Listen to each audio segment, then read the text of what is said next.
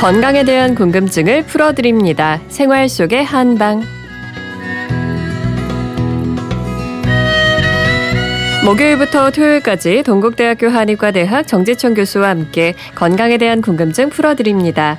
오늘은 100세까지 건강하려면 어떤 음식들을 즐겨 먹어야 하는지 그리고 어떤 생활 습관이 중요한지 배워보는 100세 식탁 시간인데요.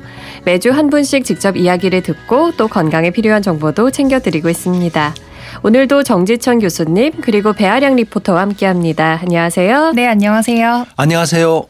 배아량 리포터 이번에는 어떤 어르신 만나 뵙고 오셨어요? 네, 오늘은 우리 프로그램의 10년 애청자이신 최점식 어르신을 만나 뵙습니다.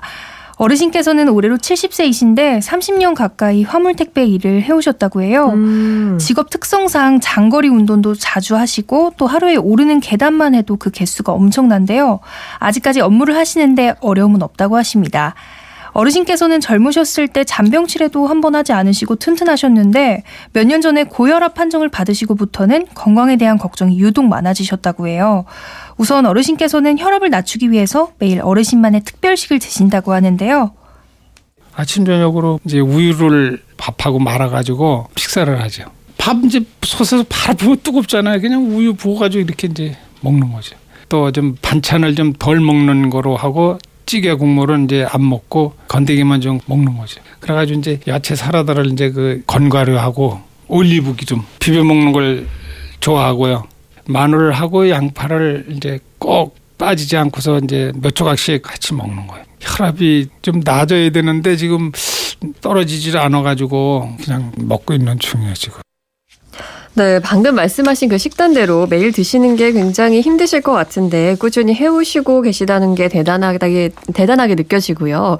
그런데 좀 특이했던 부분이 우유에 밥을 말아 드시는 부분이 인상적이었. 있거든요. 어떻게 해서 이렇게 드시게 된 거죠? 네, 저도 색다른 식단에 조금 놀랐는데요. 음. 고혈압은 짜게 먹으면 안 된다는 의사 선생님의 말씀에 우연히 우유에 밥을 말아 드시기 시작했다고 합니다. 예. 그런데 여기서 한 가지 염려되는 게 있었어요. 음. 어르신께서는 여름이고 겨울이고 우유는 꼭 차 가운 것만 드신다고 합니다.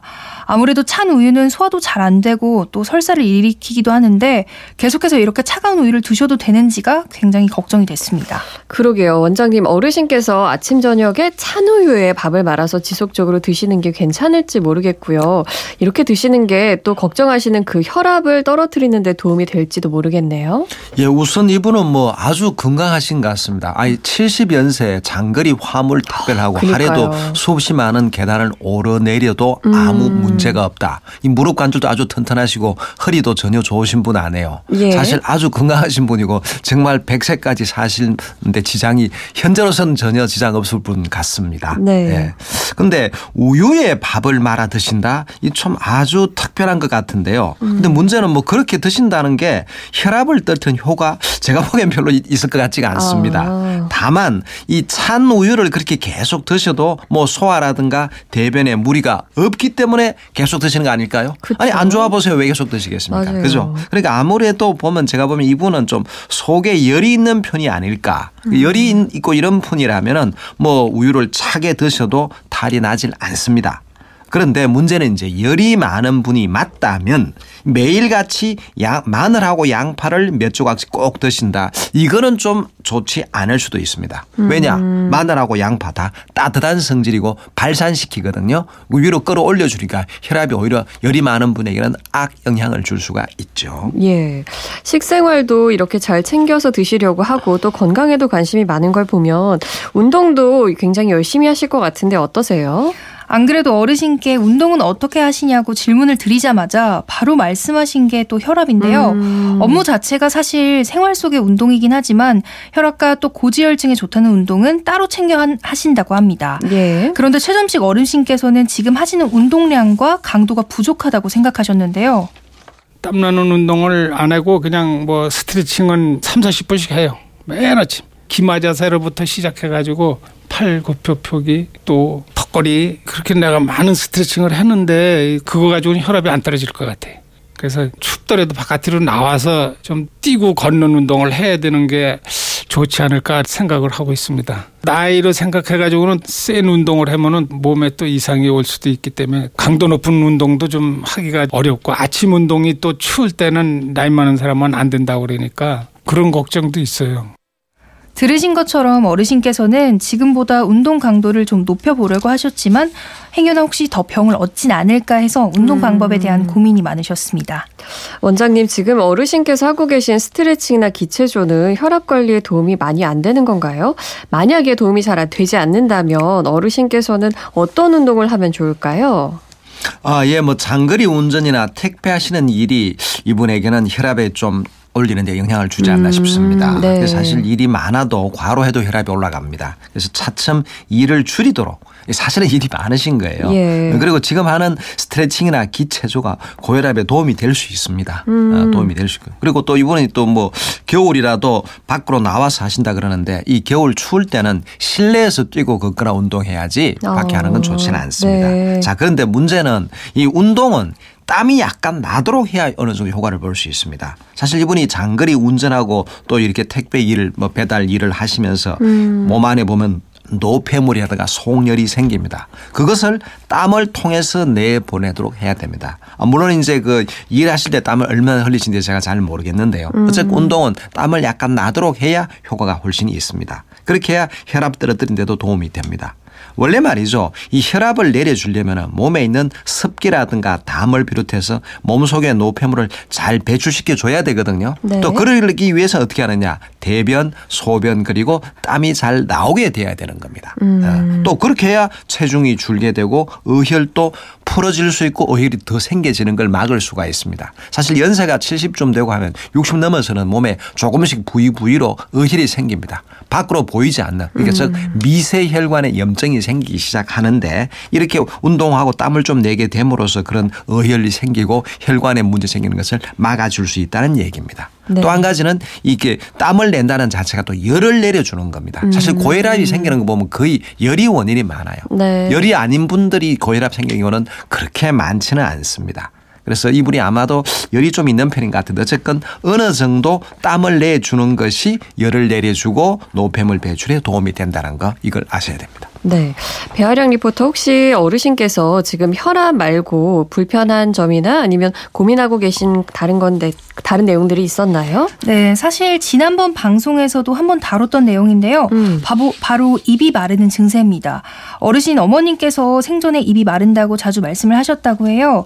그땐 그게 어떤 느낌인지 잘 몰랐는데 이번 겨울부터는 가만히 계셔도 불편할 정도로 입안이 바싹 마른다고 하십니다. 입이 말라가지고 혀가 막 아주 말릴 정도예요. 그래서 낮에는 아무렇지도 않아. 꼭 밤에 잘 때만 4시, 5시쯤 그때 입이 말라가지고 이제 잠을 깨게 되고 가습기도 틀어놓고 뭐 빨래도 널어놔보고 수건도 널어놔보고 뭐 근데 이게 당뇨하고 연결되는 거 아닌가 그래가지고 그게 걱정이죠. 당뇨까지 가지는 말아야 되는데. 젊어서 건강하시기만 했던 어르신께서는 입이 마르는 증세가 혹시나 당뇨 초기 증상이 아닐까 싶어서 음. 요즘 걱정이 더 깊어지셨다고 합니다. 예. 지난번 방송에서 입이 말라서 불편하다는 어르신께는 그 평소에 즐겨 드시는 차의 성분이 수분을 뺏을 수 있다고 원장님께서 말씀해 주시기도 했는데요. 원장님 혹시 최점식 어르신께서 고민하시는 것처럼 이런 증세가 정말 당뇨와 관련이 있을까요?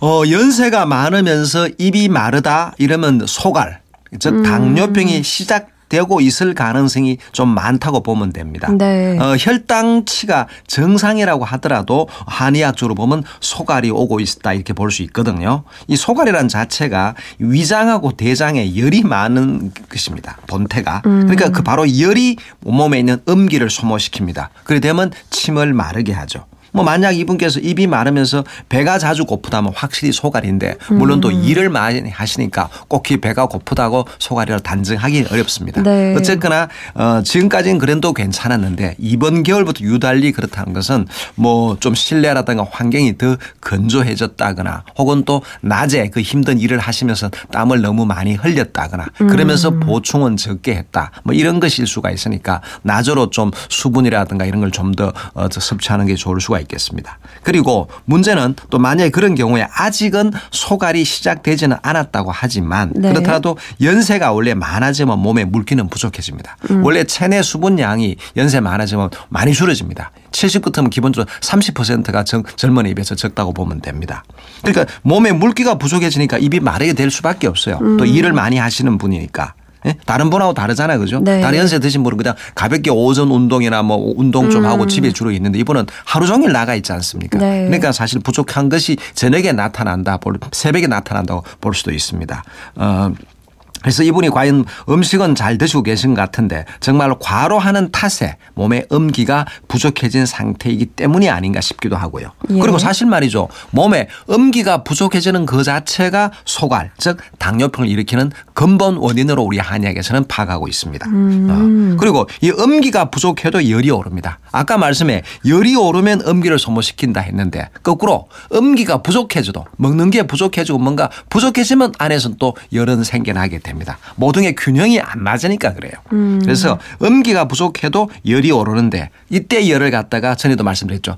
허열, 허열. 허약해서 생기는 열, 부족해서 생기는 열, 뭐 다른 말로 허화라고 합니다. 이 허열 때문에 입이 건조하고 마르는데 특히 그런 경우에는 낮보다도 밤에 심합니다. 그 밤에 새벽에 깨서 일어나서 물을 마시는 경우가 바로 그 허열일 가능성이 많습니다. 음, 그러면 어르신께서 야간 갈증을 잘 해결하시고 당뇨병을 비롯해서 다른 질병들을 방지하려면 어떻게 하시는 게 좋을까요? 어, 상세한 진찰을 받아보셔야 하겠지만 아무래도 체질적으로 열이 있는 편이거나 혹은 과로 등으로 인해서 음기가 부족해서 허열이 생긴 상태가 아닐까 아직 많지는 않지만 그러고 짐작됩니다. 그 우선 일하는 양을 좀 줄이는 게 필요하고요. 특히 일하는 도중에 땀을 줄줄 많이 흘린다면 이거 저 심각합니다. 안 좋은 거죠. 그리고 음식으로 아까도 말씀드렸지만은 마늘, 양파 이런 거 좀 확 줄이시고 또 고추, 생강, 부추 이 다 뭡니까?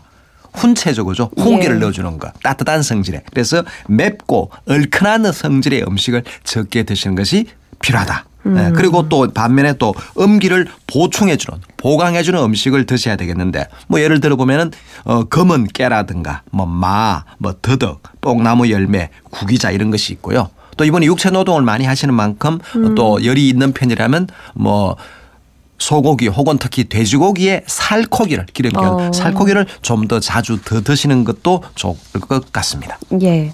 이렇게 해서 오늘 백세 식탁에서는 서울에 계신 70살 최점식 어르신을 만나봤습니다. 건강 관리 잘 차- 지금처럼 하셔서 혈압도 관리가 잘 됐으면 좋겠고요. 앞으로는 더욱더 행복한 일들만 가득하셨으면 좋겠습니다.